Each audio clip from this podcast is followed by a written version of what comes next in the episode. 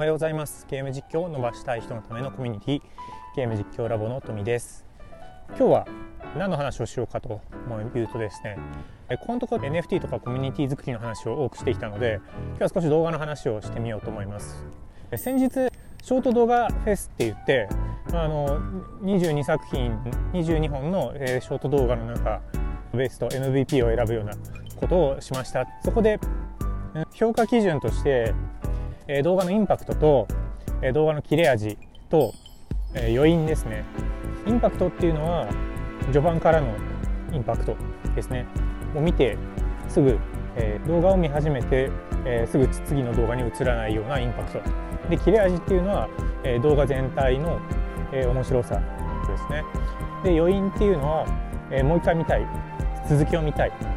だからその動画だけで完結するようなものであればもう一回見たいなって思えるような余韻本編に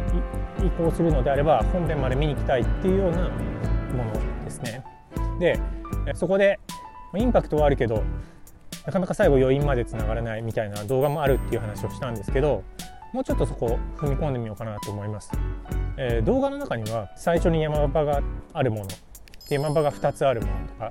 えー、いろんなものがあります。で、えー、どこに山場を持っていくのかっていうのが結構ポイント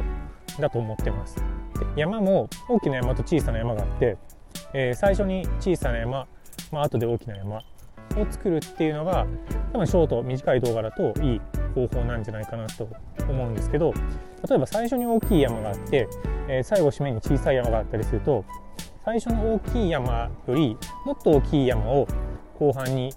期待してしまう。視聴者は本当はその山も面白いんだけど意外と面白くなかったなっていうような印象で終わっちゃうんですよね。で動画の切り抜きですねすでに音声が入ったものからそれを切り抜いてしまうとやっぱりその自分の声の強弱とかコントロールできないんですよ。動画のその山場を、えー、後でコントロールできるのはやっぱり BGM とか効果音とかあとアフレコですね自分の声で自分のトークをな最後、えー、アフレコにして投稿動画の時とちょっと違う編成にすることも可能なんですよね。まあ、あの OBS っていう、えー、ライブ配信をする時にライブ配信の中で何て言うのかなミキサーっていうんですかねライブ配信をしながらテロップを出したりする実況者さんがいるんですけど、まあ、そういうような技術が使えるのが OBS っていう、まあ、アプリケーションなんですけどそのアプリケーションを使って録音もできるんですね。でその録音の時に動画とマイク音声ですね。マイク音声と別にしておけば実況をしているシーンの自分の声と、えー、後で実況している声と、えー、ゲーム音声ゲーム内の音声と分けることができるので後でそれはアフレコですね。撮影した後に自分の声を加えることでこの山場を作ることができると思います。で動画なんだろう喋りがもう上手くて動画の中で喋りきれてる人。動画の中で自分が話す一通りのイメージができていてでオチまでまとめきれるような本当トークスキルがある人であればそこは動画のプレイとレコーディングを一緒にしていいと思います。だけどそういうスキルがまだ自信がない人ですね、まあ、ほとんどの人が結構難しいと思うんですよ。だってゲームの流れもゲーム2回3回やってたらいいんですけど初見でやってる時にその、えー、オチまでつけるっていうことはまあ至難の技ですよね。あるいは、えー、ある程度まあ先が読めるようなゲーム。例えば、まあ、スマブラとかなんだろう対対対戦ものとですね。対戦ものとかそういうものであればまあ一つの試合の中で、えー、最後必ず、まあ、勝負はつくんで山場を設けるような話し方がしやすい。あと何回も撮影できるので何回も、まあ、例えば10回プレイしたうちの一番いいものを選ぶとかね。だけどそうでない限りはこう自分のトークと録画する素材でなかなかその1話完結のいい作り方するのって難しいです。それを解決する手段っていうのはやっ編集で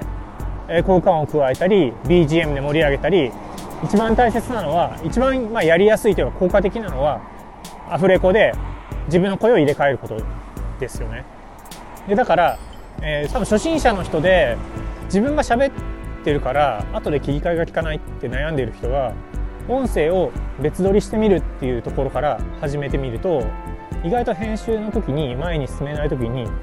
後で音音声を後入れすることで問題解決することがあるかなと思います。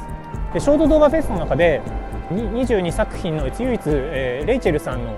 動画だけは音声別撮りでやってたんですね。で、まあ、唯一が音声別撮りだったってところがあるんですけどやっぱりなんかこう別撮りでで本編動画に誘導するために動画が作れ作られている。で脚本を自分たちで作っていて、音声を入れてで編集もするっていうのはやっぱりあのクオリティの高い動画になってて印象も強かった。ですよね。だから音声とゲームと別撮りにしてでところどころアフレコで入れていくっていうことを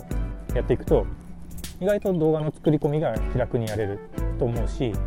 実況の時もそんなに緊張しないでやれる。やっぱりこんなこと喋っちゃったとか言ってここのシーンも使えないじゃんとか本当はカットしたくないんだけどカットしなきゃいけないとか後で編集で悩むような